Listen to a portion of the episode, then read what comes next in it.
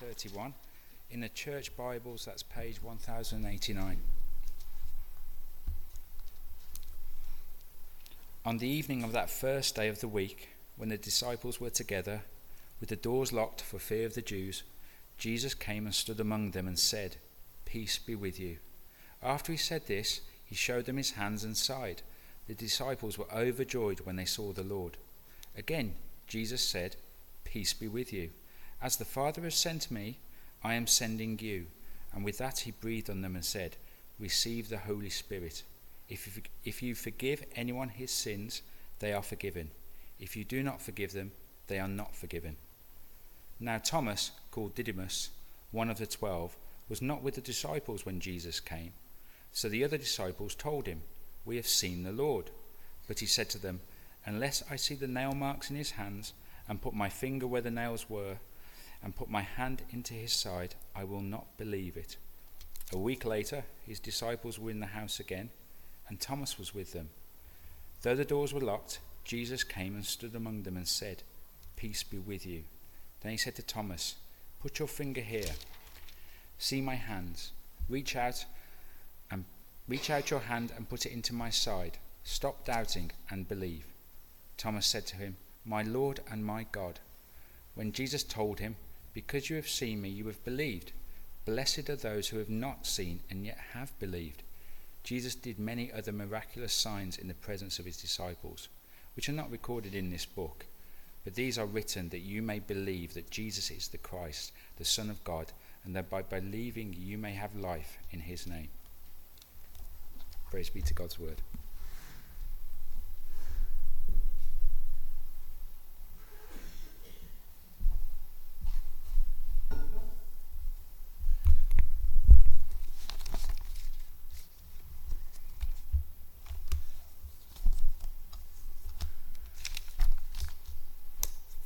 Okay, I hope you're all sitting comfortably. Then we will begin. Um, let me add my welcome to Phil. It's nice to see you all here. And if you're new or with us for the first time, uh, a double special welcome to you. Well, we've been going through John's Gospel for about the last two years now, and we're rapidly approaching the end. And in my opinion, we're coming to what is perhaps the climax of it in this afternoon's passage. Now, we have an expression in uh, the English language that when someone wavers over something and doesn't quite believe what others uh, tell them, we refer to them as a doubting Thomas.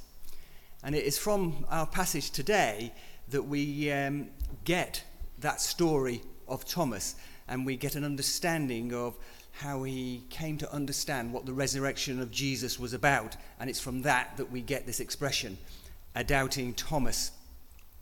Uh, but when we refer to somebody as a doubting Thomas, I don't think we're normally being that complimentary. The inference is that their doubt is a problem and somehow they're not like the rest of us. Well, I think that that is grossly upon, unfair upon Thomas and everybody who's been named Thomas since. It is, it is a misrepresentation of this story. And then hopefully today we will put a few of those things uh, right. I think Thomas is not very different from the rest of the disciples, and actually, he's probably not much different from you and me. interestingly, in our small group on um, Tuesday evening, we read through all four accounts of the resurrection, something I'd never done before, and it was quite powerful in its effect. And in at least two of those accounts, you read that most of the other disciples didn't believe. It's stated explicitly, and in a third account, it's um, implicit in the text as well. So I think Thomas was very much like the other disciples and like you and me. Well, what I want to do is I'm just going to summarize um, the passage that James kindly read to us in my own words, put my own slant on it, and then I'm just going to draw out a few things from that that hopefully will be helpful to us this afternoon. So, our passage starts on the evening of the same day that Jesus had risen from the dead.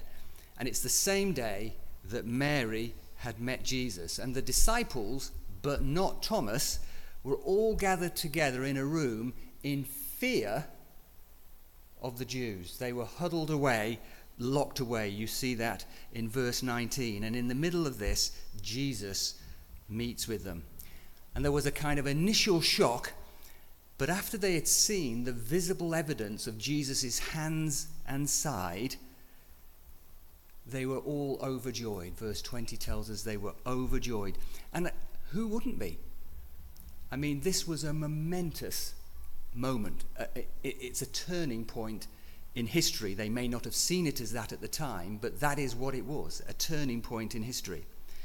But I'm not sure all the pennies had dropped with the disciples as to what was really going on. I think some were starting to fall into place, but they hadn't all dropped just yet. And John also records for us uh, in 21 to 23 that Jesus tells the disciples that their job is going to be to carry on the work that he has been doing. And as the Father had sent him, he is going to send them, and they will have the same support from the Father that he had. John goes on to explain that when these disciples, having had this wonderful experience, meet up with Thomas a short while later, they, of course, overflow with the news to Thomas, and they say, We've seen the nail marks in Jesus' hand, and we've seen the spear marks in his side.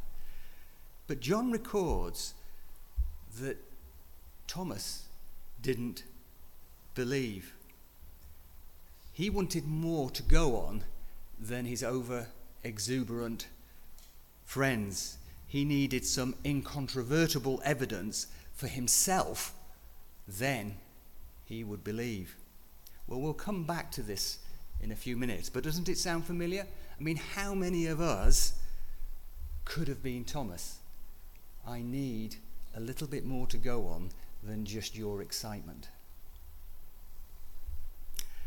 Well, Jesus knew about Thomas's concern, and a week later, not an hour, not a day, but a week later, the disciples were together again again locked away in a room together, and Jesus meets with them again.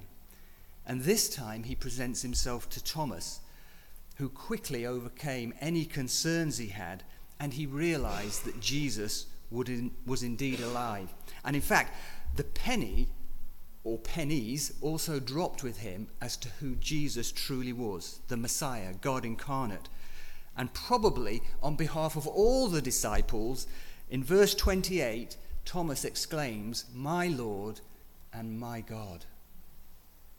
Thomas went from being a skeptic to a believer, and we know that from other sources, this event changed Thomas's life, such that he went about telling others about Jesus, fulfilling that commission that was given in the room the week before when Thomas wasn't there and we know that because Paul, in what we read in the New Testament, concentrated on taking uh, the gospel to the west, to Rome, effectively, to the center of the known world.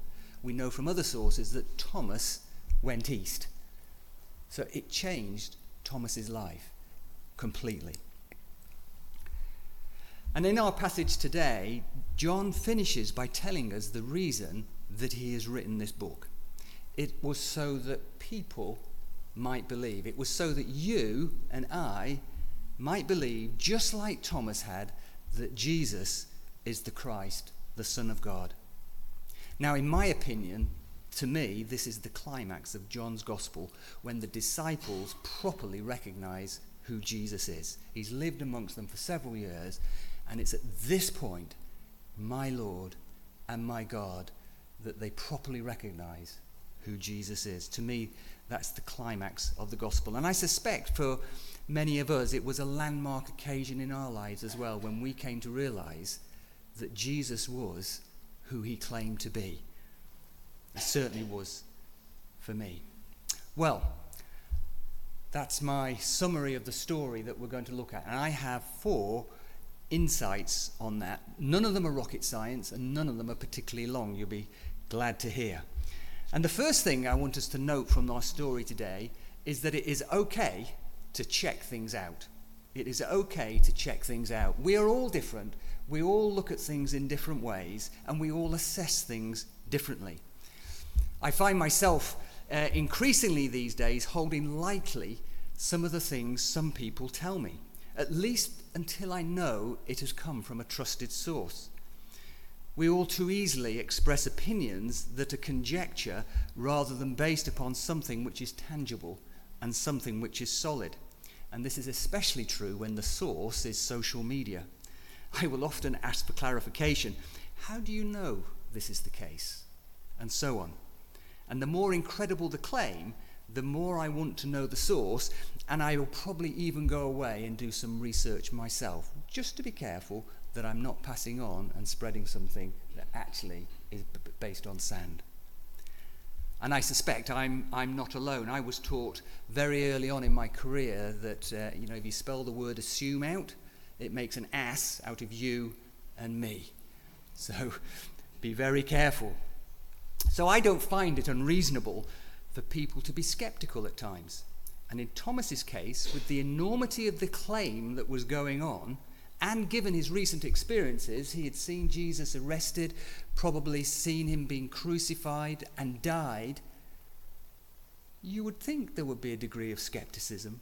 So I find him wanting to know a little bit more perfectly reasonable.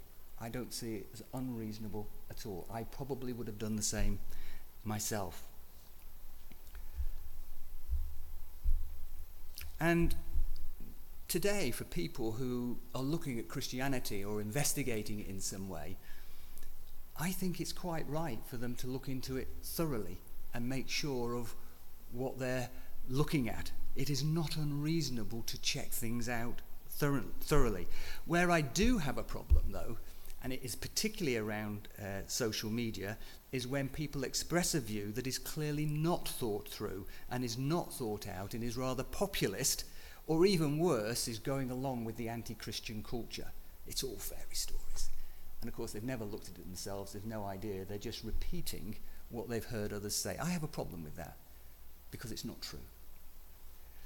I recently um, read a very interesting book on the current culture wars going on in the West, and the author makes the point that the people who claim to know what they are talking about do not. They are mostly ignorant, sloppy, and less than half informed. Well, I bow to his greater experience. But if Jesus rose from the dead, then the implications are staggering. And so it is okay to check it out for yourself. In fact, you should do so. And Thomas effectively told his fellow disciples that he wanted to see for himself what they had told him. Effectively, see what they had seen. Did you notice that they were shown the holes in Jesus' hand and the mark in his side? So all he was saying was, I would like to see the same as well.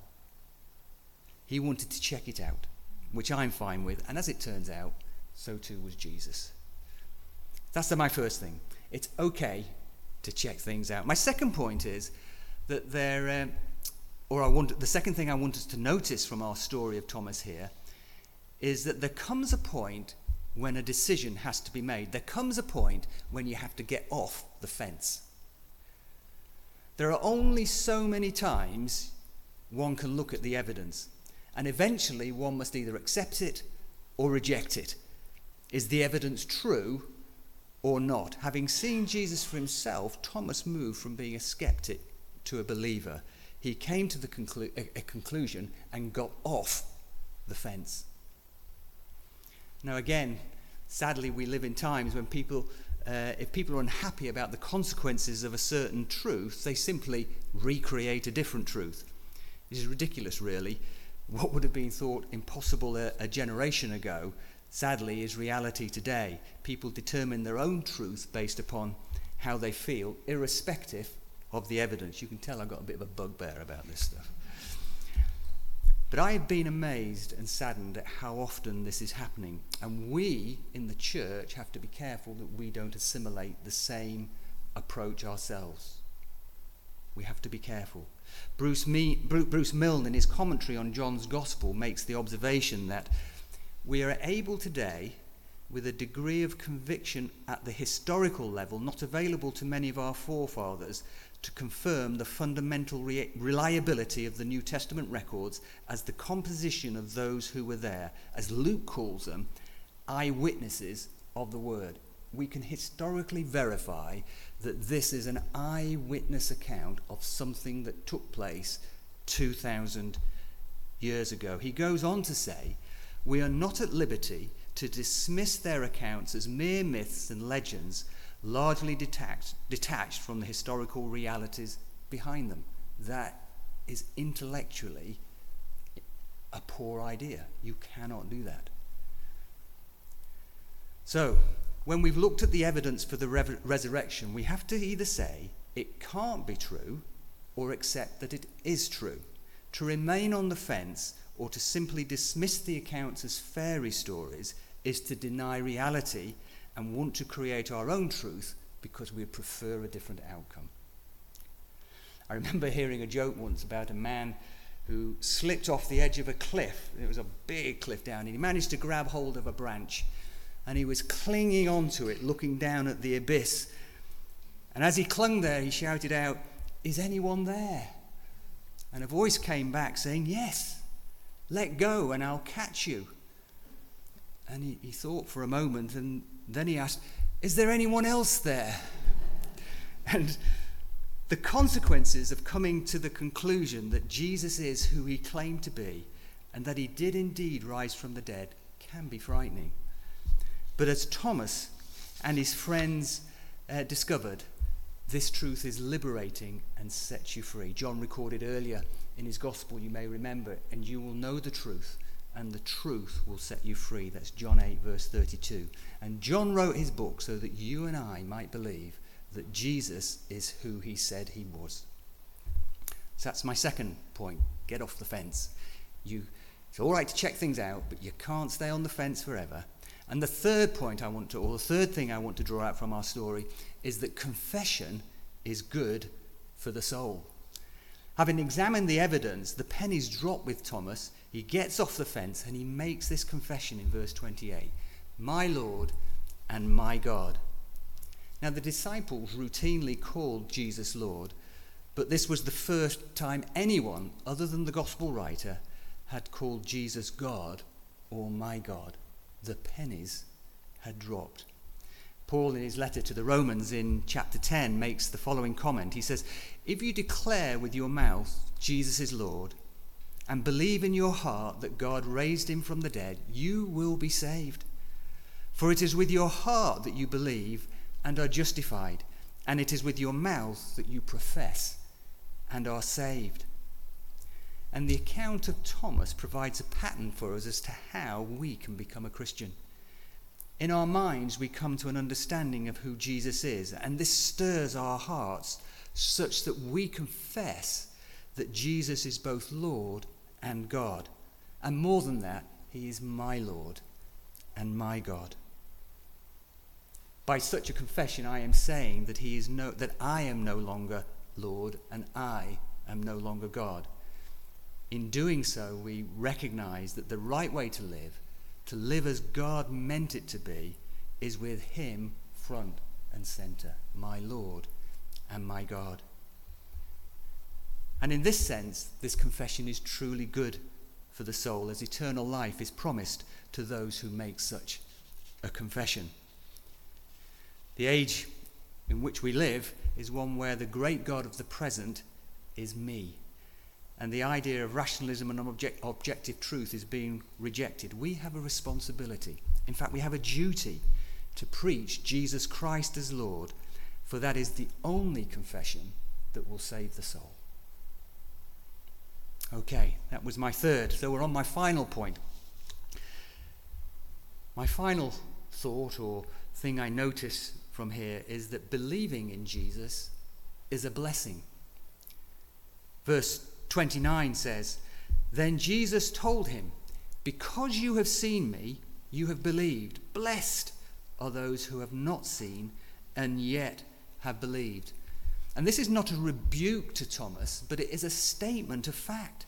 Blessed are those who have not seen and yet have believed. And we get some clues as to what that blessing might be within the passage. I spotted uh, three things, you might spot others. Um, it, it doesn't really matter. But I spotted that there's a blessing of peace, there's a blessing of purpose, and there's a blessing of new priorities. Each time Jesus met with his disciples, he said to them, Peace be with you. And they were locked away in fear. Verse 19, we read that. And Jesus comes in and he declares to them, Peace be with you. And peace, as you may remember from one of our earlier sessions in John, is a big thing in John's Gospel. And we saw it when we looked at chapter 14, when Jesus declared shortly before he was arrested and then subsequently tortured and crucified, he said these words He said, Peace I leave with you, my peace I give to you, not as the world do I give to you. Let not your hearts be troubled, neither let them be afraid. Peace I leave with you. And after the resurrection, when he is with his disciples, he again declares peace over them. And what Jesus brings is not a worldly view of peace. Jesus gives us a peace of the heart. He, he makes it more explicit, perhaps, in John 16 33, where he says, I have said this to you that in me you may have peace. In the world you will have tribulation, but be of good cheer. I have overcome the world. I have said this to you that in me you may have peace. See, Jesus doesn't promise freedom from the storms of life, but rather that by journeying with him one can experience peace through the storm. Little wonder he says, Blessed are those who believe. Now, as well as the blessing of peace, I saw the blessing of purpose. We all want a purpose in life, and I suspect we come across those who struggle to find a purpose. Well, Jesus gives us a purpose that of continuing his mission, of living a life for the glory of God, and of helping others discover a way back to God. Verse 22 or 21, it says, As the Father has sent me, I am sending you. And thirdly, I see that with a confession of my Lord and my God, we get a new set of priorities. We no longer live for ourselves, but for God and His glory. Blessed are those who believe. Well, there you go. There are four things that perhaps I just wanted to highlight from this story that I saw. It's good to check things out. There comes a point when you have to get off the fence. Confession is good for the soul, and believing in Jesus is a blessing. Well, we haven't quite finished our studies in John. We've kind of come full circle. You may remember that John started his gospel with these words In the beginning was the Word, and the Word was with God. He was in the beginning, uh, sorry, he was with God in the beginning. In the middle of the gospel, John chapter 11, a dialogue takes place with Martha. This is at, the, uh, at Lazarus' tomb. And uh, in verse 25, we read Jesus said to her, I am the resurrection and the life. The one who believes in me will live even though they die. And whoever lives by believing in me will never die. Do you believe this? Yes, Lord, she replied. I believe that you are the Messiah, the Son of God who is come into the world. And now, finally, John chapter 20, the, almost at the end of the book, with the story of Thomas, there is a personal confession, a personal declaration My Lord and my God. John started by telling us that Jesus was the Word, and by the end of the Gospel, the disciples have personally recognized this and accepting Jesus as their Lord and their God. Uh, occasionally, I get to coach people on presenting and communication.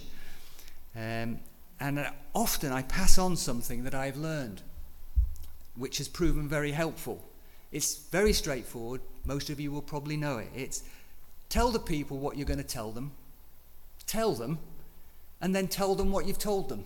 There you go. That's, that's the outline for most presentations that you do. And as I read my notes few, through earlier, I realized I should have done it for today and I'd forgotten, but it doesn't matter. But that's what we do. John's gospel is a lot like that. John started by telling us that Jesus is the Word. He then explained the story uh, of Jesus through his life and ministry. And at the end, we have this story of Thomas, And Jesus tells them what he has told them, or John tells us what he had told them that Jesus is our Lord and our God. He told us at the beginning, he then explains it, and then he's told us what, he's told, what he told us. And for Thomas and their disciples, and the disciples, their lives were transformed. So the question then is what about you and what about me? What about us? You see, if you are a Christian, is Jesus truly your Lord? Have you given over all of your life to Him, or are there parts that you keep back? Is it true that if it is true that if Jesus is not Lord of all, He is not Lord at all? We come to Christ on His terms, not on ours. And perhaps for you this afternoon, you would want to pray Thomas's prayer of confession again and allow Jesus to be Lord of all, my Lord and my God. And if you've never made that confession that Thomas made, then perhaps you should. You see, it is fine to check things out and to be sure, just as Thomas did, but you do need to get off the fence. You do need to make the confession that Thomas made. See, if you've been coming to church for some time but have never accepted Jesus as Lord and Saviour, then you need to. This is not a question of, I might like to, you need to. For it is the only way we guarantee a relationship with God. John chapter 20 is the story of the resurrection, and really it's the story of two people. When you look at it, it's the story of two people. The first part that filled it over the last two weeks is of Mary Magdalene. There are other people in it, but it's largely about Mary Magdalene and her encounter with Jesus and then telling the disciples. The second part that we're looking at today is really about the story of Thomas. And what we've got is a story of two people and their different encounters with Jesus and how they came to believe and make that confession, my Lord and my God. What is your story?